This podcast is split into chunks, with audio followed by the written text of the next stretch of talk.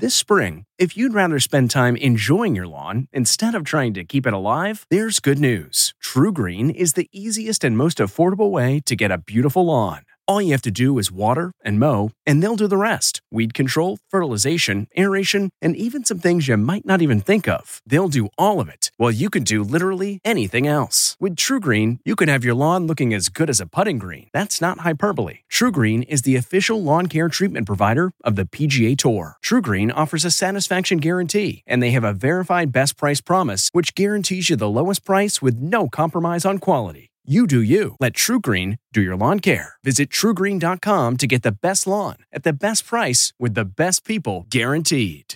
This episode is brought in part to you by Audible, your go-to destination for thrilling audio entertainment.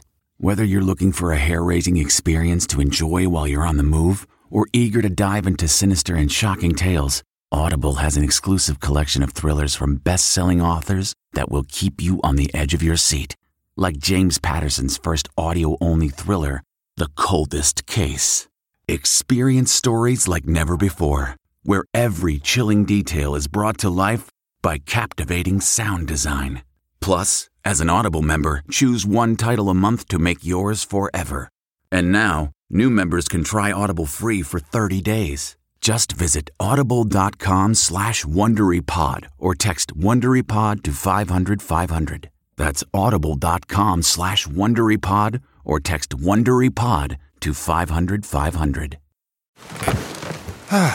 The comfort of your favorite seat is now your comfy car selling command center, thanks to Carvana. It doesn't get any better than this. Your favorite seat's the best spot in the house. Make it even better by entering your license plate or VIN and getting a real offer in minutes.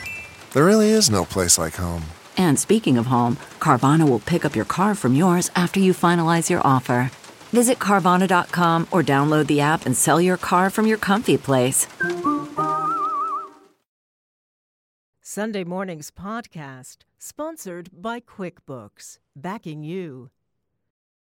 If you work for yourself, don't think of that sound as a receipt being crumpled. Think of it as lost deductions, because every business receipt you lose is cash lost. $5. $3, $2.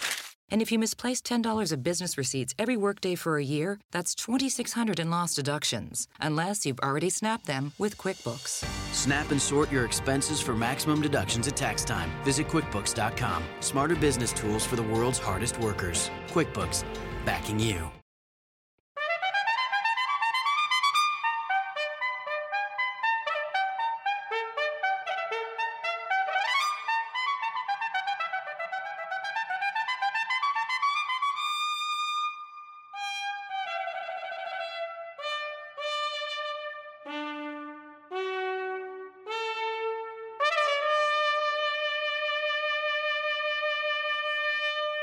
Good morning.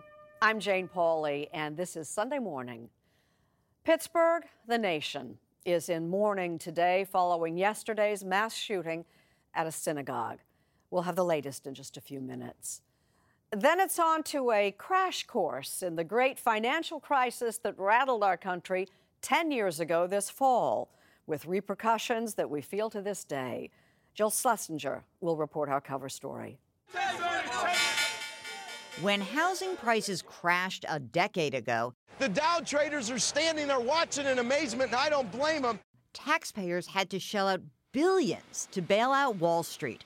But many on Main Street never recovered. The fact that they never really got around to helping the troubled borrowers, I think, led to this idea that the system is rigged. How 2008 changed the world. Ahead this Sunday morning.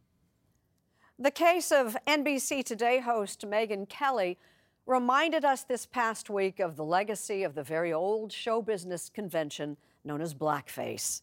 Racist and degrading, its roots in our popular culture go way back, as Maurice Dubois will show us. I wish I wasn't Dixie. For more than a century, the most popular form of entertainment in this country involved actors in dark makeup. White, even black performers. Why on earth would a black performer put on blackface and demean him or herself. Look, this is the 19th century. They had limited options. They were expected to. The Haunting History of Blackface, later on Sunday morning. We'll have some questions for Jonah Hill this morning, the accomplished actor making his debut on the other side of the camera. He'll be answering to our Tracy Smith.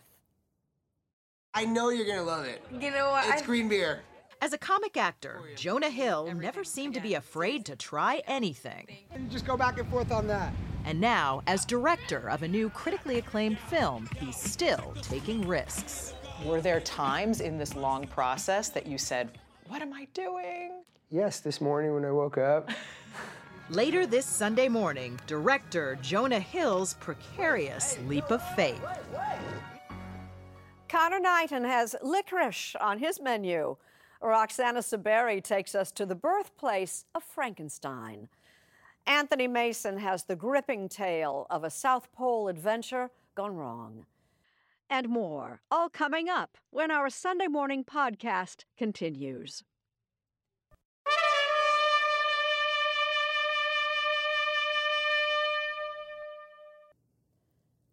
$10 years later, the great financial crisis of 2008 still casts a long shadow.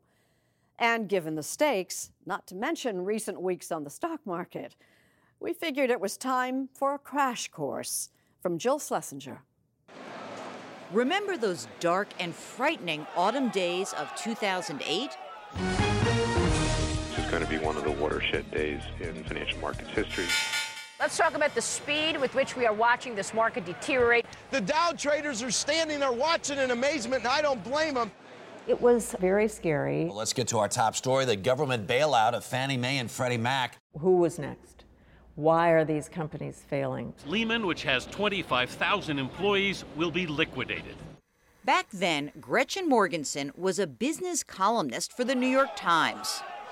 Meanwhile, Merrill Lynch, fearing it could be next, agreed in an act of desperation to a shotgun marriage with Bank of America.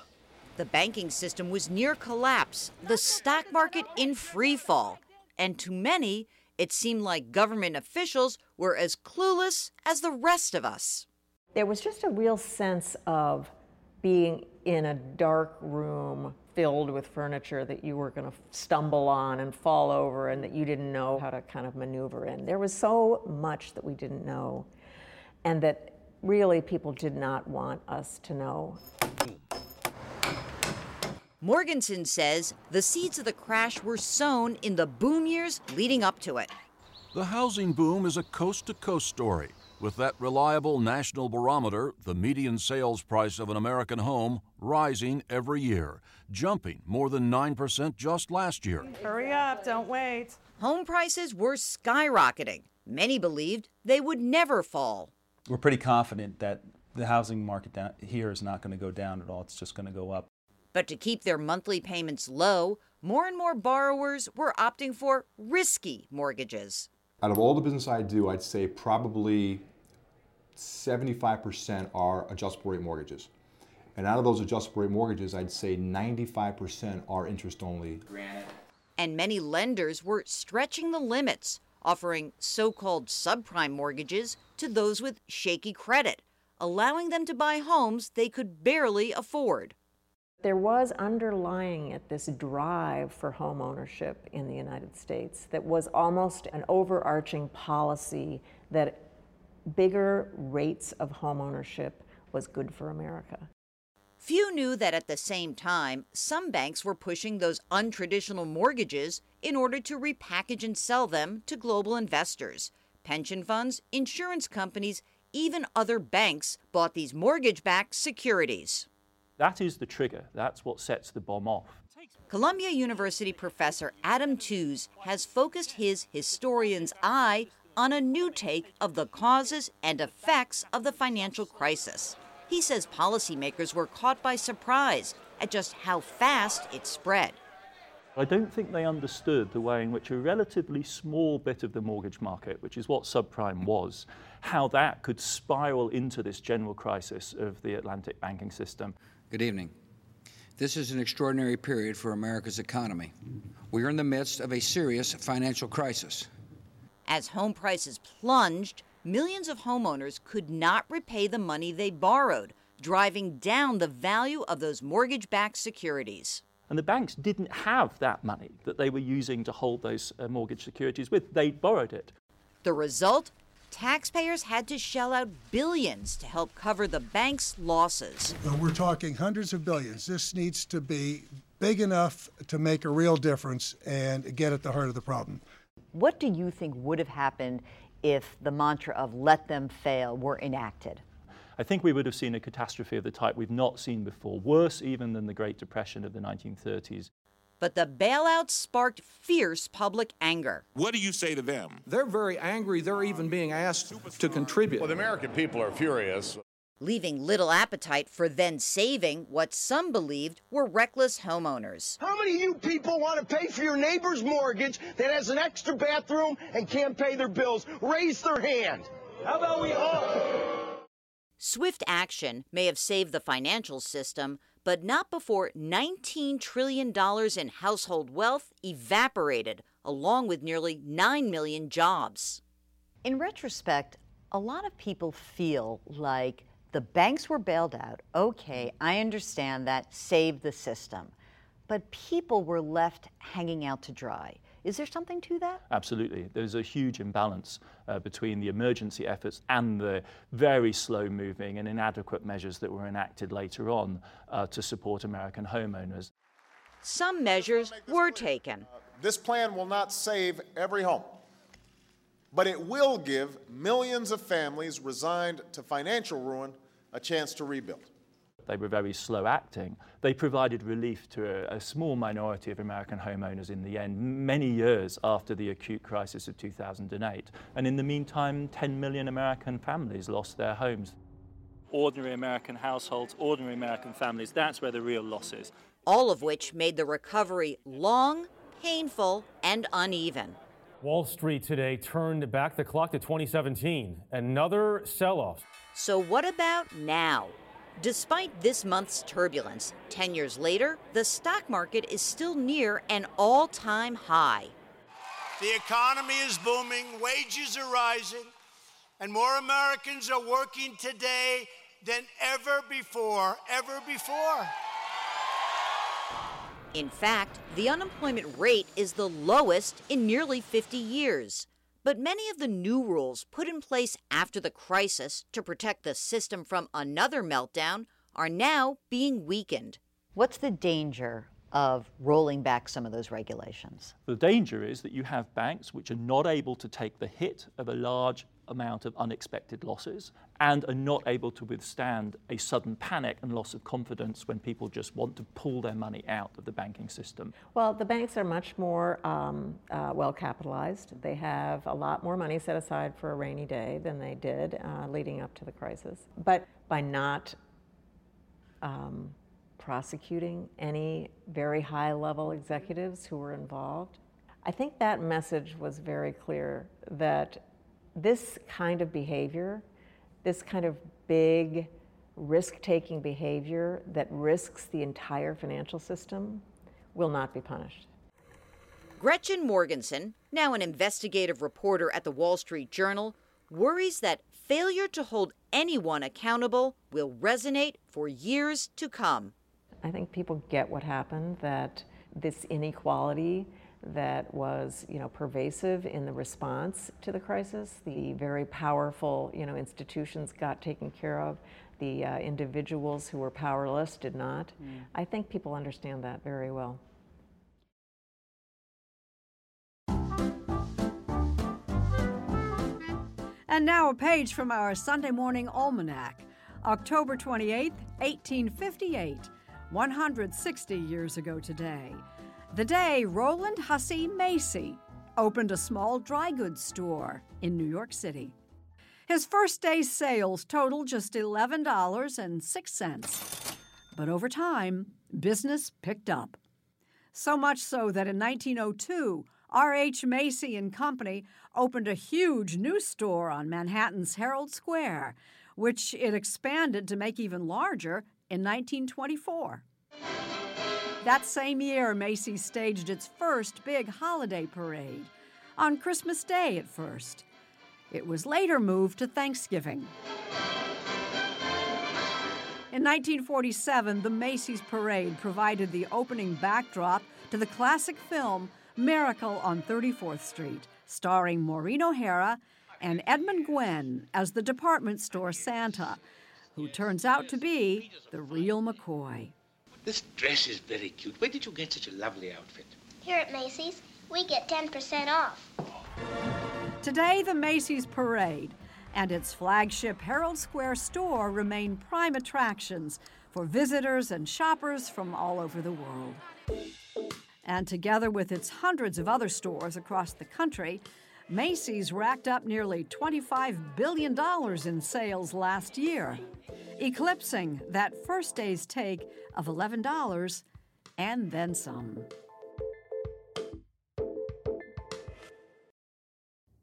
Trick or treat. These high-end licorice candies are from Denmark and pack an unexpected punch, as our Connor Knighton discovered. Wander the aisles of any Scandinavian supermarket, and you will find them loaded with licorice. There's licorice sticks, licorice cats, licorice pandas, licorice fish, sold in all shapes and sizes. If you're feeling creative, you can make your own mix of skulls and coils, black and salty. Licorice, especially salty licorice, is a favorite Scandinavian treat. But when I sat down to eat some, it felt more like I had been tricked. Ooh! Nope. Whew! I don't like it. Ah! Why make it so salty? It's just bad. Licorice is made from the licorice root, Glycyrrhiza glabra. The Twizzlers and red vines that we Americans sometimes call licorice don't actually contain any licorice at all. Licorice is sweet, licorice is salty. The salty stuff is really important to the Scandinavian people, and it's really, really strange to foreigners. Johan Bülow is the founder of Lactris, a licorice company based in a black fortress on the outskirts of Copenhagen, Denmark. Lakrids is the Danish word for licorice. Like the second you step in this building, it smells like licorice. Definitely. I've been driving around with the smell of licorice for 11 years now. 11 years ago, Bülow opened his very first store in the seaside town of Svaneke. He was born on Bornholm, a small, picturesque Danish island in the Baltic Sea. This is paradise on earth when it's summer and it's like this. This is super amazing. Bornholm is the sunniest place in all of Denmark, and the crowds of tourists passing through gave Bülow a chance to try out his licorice creations. The idea was actually to create a recipe or two and then just be in front of the actual consumer and to sample them and to look in their eyes and see what do they like. Are they smiling? Are they throwing up? What he found was that he could get international visitors to try his product if he mixed the licorice taste with flavors they were more familiar with. Okay, and so what flavor is this? This is wild blueberry. At the factory back in Copenhagen, Lactris now produces licorice coated in various flavors of chocolate. Oh, see, this is more for me. Yeah, I think you've got to hide it in something else to make me like it. There's also licorice mixed with habanero chilies. There's a caramelized, organic, slow-cooked licorice for connoisseurs. There are licorice syrups and sprinkles to mix in with other dishes. And you won't find any of this in the grocery store. Lactris has marketed and packaged itself as a luxury good, sold in small boutiques. When we have guests over or family parties or anything, we got, like, the good licorice. Yeah. When Danes like Patrick Nielsen buy Lactris, it's a special treat. At stores in the Copenhagen airport and the Tivoli amusement park, Danish employees try to convince curious tourists to sample a taste they've grown up with. Do you feel like you're on a mission to convince them? Yeah, I do. Then you have to try this one. For example, we have a salted caramel. It's a flavor everybody likes. Lactris just opened 2 stores in Dubai and is now sold at Chelsea Market in New York City. But it all began back on Bornholm. I call it the Vatican of licorice because it's where everything started. Technical director Tay Kusk has worked with Bülow since the beginning, helping develop new recipes. The packaging and the presentation are important, but licorice is still at the root of everything. If you give us the time, we can make the whole world love licorice.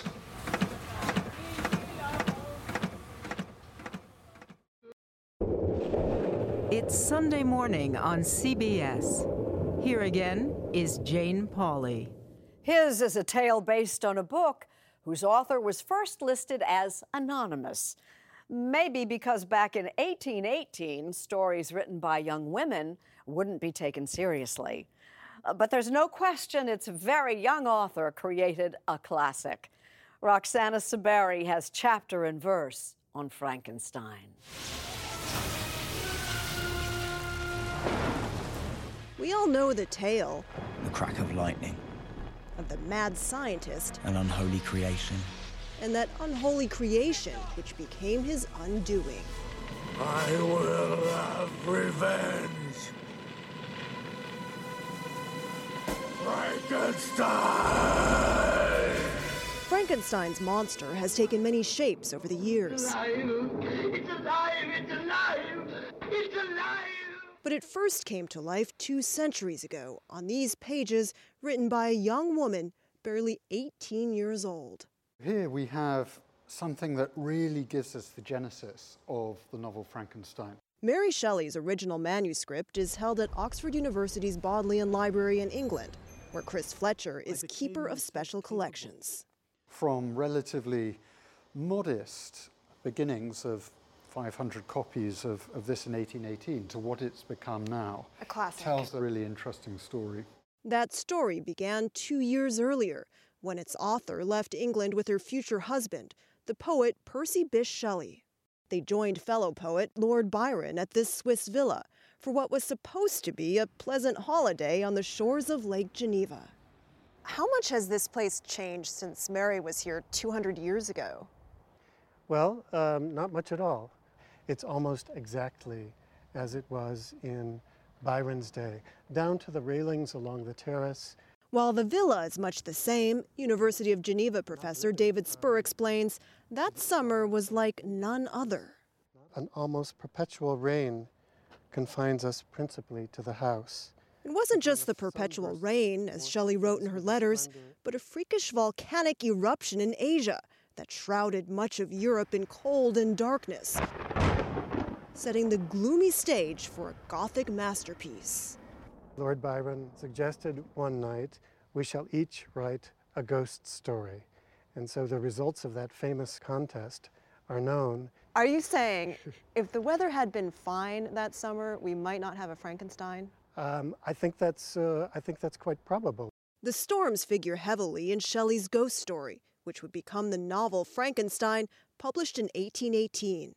Her tale about a man-made monster turned murderer has been translated into dozens of languages and mutated into countless adaptations and spin-offs. Hello, handsome!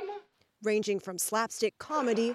Oh, I just love success! He's a credit to your genius, master. ...to dramatic theater. Ah! A few comic books, even songs. It is the monster man. Frankenstein has taken up a permanent place in popular culture. But this monster is often misunderstood. A lot of people think that Frankenstein is the name of the creature, of the monster, when in fact it's the name of his creator. The creature himself does not have a name. Another common misconception is that Frankenstein's monster is purely evil. But events marking the novel's bicentennial portray him as a lonely character, neglected by his creator. So inside he might have beauty, but people don't give him a chance to show it. Do you think they should? Yeah. We're going to talk Frankenstein. At University College London, Professor Jack Stilgoe says Frankenstein is still teaching us. About science, about responsibility. For example, as a researcher, is what you're doing ethical? Do you have responsibilities for the things that you create? Now there are real tools that are giving scientists the potential to enact potentially massive changes to life. Say, should we be editing the human genome? Right? Should we be trying to improve upon human nature? That's a question that we should all have a say in. Enduring questions, first posed by a young writer 200 years ago. She is dealing with eternally relevant issues here and articulates them in such an innovative and fantastic way. Should we read the novel in 2018? Absolutely, now more than any other time.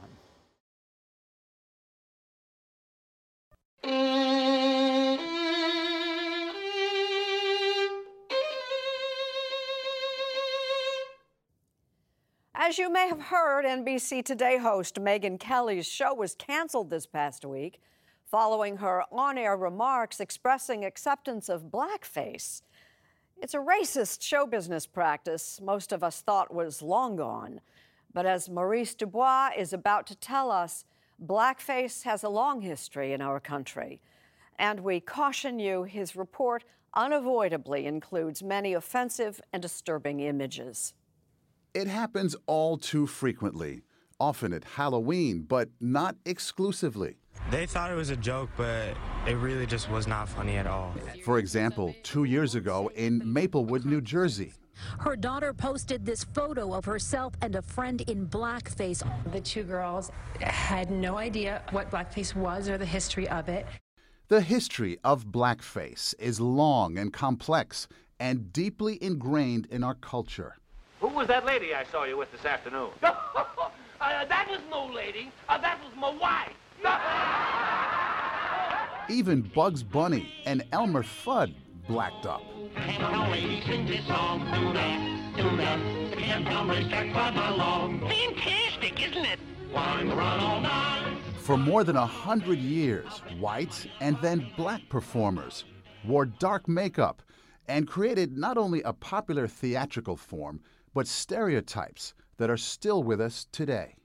This makes you uncomfortable, doesn't it? Absolutely. It does make me feel uncomfortable to talk about these things because they are incredibly disturbing and revolting. Eric Lott, a professor at the Graduate Center of the City University of New York, says blackface represents a strange mix of envy, fascination, desire, and fear. Explain the fear part to me. What are these white performers, what are these white people afraid of? They're afraid of black groups, mobs, rising up and taking the power. Minstrel shows began in the 1830s, and white performers used burnt cork or later black grease paint. Minstrelsy eventually became the most popular form of entertainment in the country. Ah, yes. I asked Margot Jefferson, the Pulitzer Prize-winning critic, to look at some images from the New York Public Library. The shininess of the black against the big white clown's mouth, the hat, the overlong tailcoat, mocking. It always gives me the jolt that racist history does. Blackface is so tied to comedy, to people enjoying themselves, to people having fun, that rattles you still more. Well, Mr. Tambo, you seem to be enjoying yourself this evening. Enjoying myself? I sure is. White minstrel performers claimed that what they did on stage was based on their perceptions of how black people lived. Some of this came out of a genuine fascination with the music, the songs, the dances, the performance styles of black people. But it's also where Jump Jim Crow was born, along with other characters depicted as lazy, lying, or buffoonish. Remember, this was all happening before the Civil War. Slavery was all about creating visions, types, stereotypes of an entire race of people as subhuman in every way. By the 1860s, African Americans began using blackface on stage. Why on earth would a black performer put on blackface and demean him or herself? Look, this is the 19th century. They had limited options. They were expected to. Why? Because it made the audiences comfortable. You can be fascinated, you can be excited, but you can always feel superior. In effect, the black makeup on a black performer became a theatrical mask with many layers of meaning. Professor Eric Lott. The mask, I think, says to white audiences, you have nothing to fear. Go ahead, enjoy yourself. To black audiences, I think any number of things might have been communicated, like, can you believe that these people are making me put on this mask so they will be entertained? You know, in other words, there's a kind of winking to the black audience. But it gave black performers access to the stage. One of the biggest black stars to come out of the minstrel tradition was Bert Williams, who wore blackface from vaudeville to Broadway. It's clear that he was a genius of a performer. But how did he reconcile performing in this demeaning art form? He was very melancholy about it. He knew it was necessary for his career, as all other black performers knew it. Minstrelsy on stage basically died out in the 1920s, but blackface lived on in the movies. I'd walk a million miles for one of your smiles. In 1927, Al Jolson starred in the pioneering talking picture The Jazz Singer, playing a young man who prefers singing popular music rather than his family's traditional Hebrew prayers. But I know where the sunshine sets. I don't want to look at it. What reaction do you get? I totally understand. Wait a minute. I don't like the way he said that. In the R-Gang comedies of the 1930s, Spanky appeared in blackface. Buckley, did you say Spanky was in a lot of trouble? Yes, sir. The gag here is that the gang doesn't realize that that's Spanky in blackface until they actually see Buckwheat. Buckwheat. So the gist of it is that you put blackface makeup on anyone and they become black. And that's supposed to be hilarious. And it's supposed to be really funny. When he grows up. And it goes on. During the golden age of the Hollywood musical, Judy Garland. When he walks down the street, folks will say, pleased to meet Mr. Franklin D. Roosevelt Jones. Bing Crosby. That's why we celebrate this blessed February day, Abraham. Fred Astaire and many others, all blacked up. It's still in the culture. It is too easy, I think, simply to dismiss the history of blackface as that racist stuff. And we're, you know, most of us are better than that. I don't think most of us are better than that. We are that. That's what we are. You know, some people say in order to move forward, we need to put this stuff behind us, as painful, as just upsetting that it may be. Well, you know, any form of history that gets suppressed or repressed or erased out, it comes back to haunt. What has to happen now is a discussion, an acknowledgement of this charged, complicated, painful history.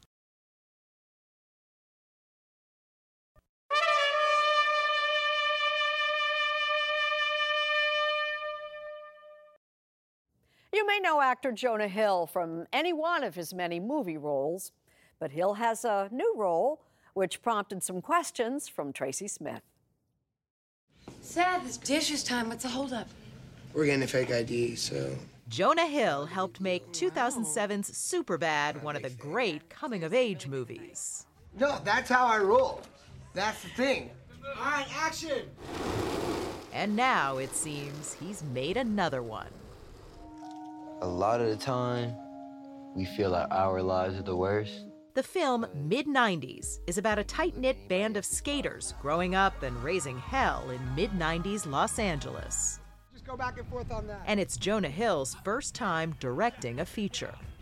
Were there times in this long process that you said, what am I doing? Yes, this morning when I woke up. The story is about Stevie, a 13-year-old from a troubled home who bonds with a group of skaters who introduce him to things beyond skating, like cigarettes. So he needs to clean the smoke off at the local gas station before he goes home. I'm so sorry I'm late. It won't ever happen again. It's only 7:30. And since it's set in the mid-90s, the crew has no smartphones and apparently no fear. Yo, wait, hey! Spoiler alert, Stevie lives to skate another day. It's about growing up. It's about youth and about a time in your life when your friends are more important than your family, and when it's you and your friends versus the world. The movie is not his autobiography, but there are a few parallels. Jonah Hill was born in Los Angeles, the son of an accountant and a dress designer. And as a teen, he spent a lot of time on a skateboard. But he really wanted a life in showbiz. I accidentally fell into a 16-year acting career that I immensely love and I'm grateful for, but it was an accident. Yeah, I was going to new school and I was writing these one-act plays there, and when I would talk to actors, I didn't have good bedside manner. I would be like, why aren't they saying it like I want them to say it? And so I took an acting class to see how I'd like to be spoken to maybe help my skills as a director or a writer. Hey, guys, don't go in there. This is breaking and entering. And that acting class paid off. I'm scared. I'm not scared. Early on, Hill made a name for himself playing the insecure loser. But after a dozen or so comedies, he was tired of everyone always expecting him to be funny. Oh. So in comedy also, it's like a lot of it's being mean to each other. And I can't live like that. I'm literally too sensitive to survive it. And I think a lot of comedians don't make it because they have to pretend to be funny, and life's not always that funny all the time. How's Boston? Impressive. So he started doing some seriously good work, like in Moneyball, opposite Brad Pitt, as the geeky numbers man on a mission to change baseball. Your goal shouldn't be to buy players. Your goal should be to buy wins. And this role put Jonah Hill himself in a whole different league. Thank you, Tom. For Best Performance by an Actor in a Supporting Role, the nominees are Jonah Hill in Moneyball. It was his first invite to the big dance, and it wouldn't be his last. You show me a pay stub for $72,000 on it, I quit my job right now and I work for you. Just 2 years later, he had another big role with another big star. Jonah! And another Oscar nod. You were nominated for 2 Oscars. Both ceremonies you took your mom. Mm-hmm. What's mom like as a date? Demanding? How so? She's great. I mean, she put up with a tremendous amount, and that is definitely my way of like saying thank you. Is she whispering nice things in your ear? She's just talking to all of the people I don't want her talking to. The culture, like kidding aside, even as an Oscar contender, Jonah Hill had his eyes on a different prize. So when you were on set for, be it Superbad, Moneyball, Wolf of Wall Street, you were the whole time kind of taking notes? Yes, I was a gnat. I was an annoying mosquito on everybody's shoulder, and I am so grateful for their education. Do you think the third Oscar nomination could be for directing? I don't think like that. I don't. Instead, like a skater learning a new trick, what Jonah Hill really wants is the chance to keep trying. For you with this film, what is success? That I get to make another film. All I want to do is make another movie. I love it. I love it so much. Mid-90s, like, was my best friend. And when I say I want to be back in the process, it means I hope I get to have another best friend. A century after a legendary British explorer made his name in Antarctica, a modern-day admirer decided to follow in his footsteps. His story from Anthony Mason. It may be the most desolate and forbidding landscape on the planet. Before he tried to cross Antarctica alone in 2015, British explorer Henry Worsley got some advice. Don't ever think you're going to conquer the pole. If you're really lucky, the Antarctic will allow you in for a snapshot, but don't ever think you're going to beat it. Trekking the vast frozen continent, Worsley would say, was like being an atom on an ice cube. This is as big as Europe. Oh, yeah. Journalist David Gran chronicles Worsley's expedition in his new book, The White Darkness. He arrived by the Weddell Sea, which is part of the Atlantic Ocean, and then he trekked 570 nautical miles to the South Pole. Worsley's inspiration, some of the old Arctic explorers are here, was another British adventurer, honored on the walls of the Explorers Club in New York. And this is Shackleton, who obviously Henry Worsley revered so much. Sir Ernest Shackleton led 3 expeditions to Antarctica in the early 1900s. Worsley, a descendant of one of Shackleton's crew, became obsessed with his adventures. I really believe very strongly in marriage not stopping individual dreams. Henry's wife, Joanna Worsley, and their children, Max and Alicia, would write messages on his skis before his trips. Max encouraged him, as you can see. Push it, fat ass. Push it, fat ass. That was mine. Come back to me safely, my darling. I didn't worry about him ever. Why not? He was just invincible, Henry. A retired officer of the elite British commando unit, the SAS, Worsley made his first trip to the Antarctic in 2008 as part of a 3-man team reenacting Shackleton's journey to the South Pole. His face said it all. You don't often see someone quite that happy. He wasn't expecting to go back. I was expecting him to go back. Why? The Antarctic seems to grip people. It seems to grip and not let go. It had got him. Mm-hmm.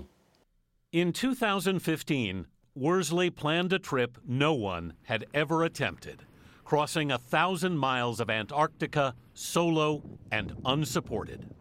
Good evening. So, on the way at last. On November 13th, 2015, in a satellite phone message, the 55-year-old explorer announced he was off, hauling a 325-pound sled of food and supplies. Almost from the beginning, he runs into problems. Everything seemed to go wrong. He found himself in one whiteout after another. He was pinned down in his tent. But Worsley pressed on, and after 51 days, 656 miles, reached the South Pole. He sent this postcard home from the U.S. research station there. I will never forget what I owe you. Onwards. Onwards. But in satellite calls, Joanna began to sense something was wrong. He cried quite a lot. He'd never done that. She urged him to call to be airlifted out. He just said, I know I'm not going to make it. I will call them, but please let me make that call. On day 70, just 30 miles shy of making history, he finally did. Flown to a medical station, he called Joanna to report he was safe and having a cup of tea. Was that the last time you talked to him? It was, yes. Doctors soon realized Worsley had bacterial peritonitis, which is essentially an infection of the inner lining wall and the tissue of the abdomen. He went into septic shock, and all his organs began to fail. 2 days later, Henry Worsley died in surgery. He was posthumously awarded Britain's Polar Medal, also given to his hero, Shackleton.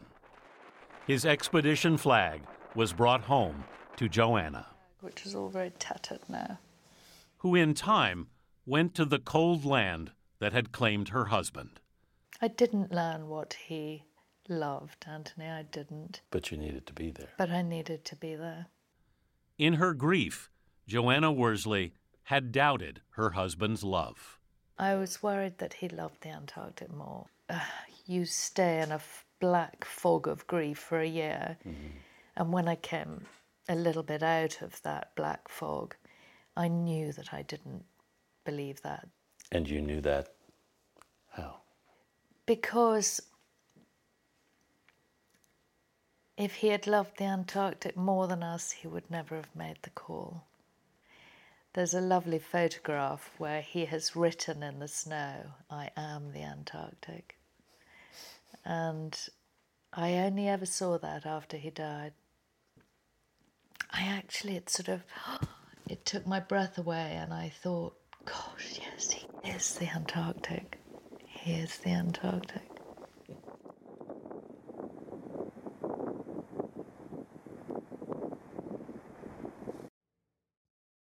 I'm Jane Pauley. Thank you for listening. And please join us again next Sunday morning.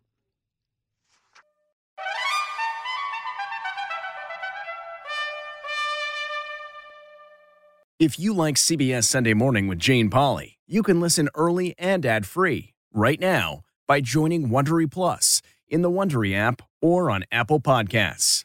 Prime members can listen ad-free on Amazon Music. Before you go, tell us about yourself by filling out a short survey at Wondery.com/survey.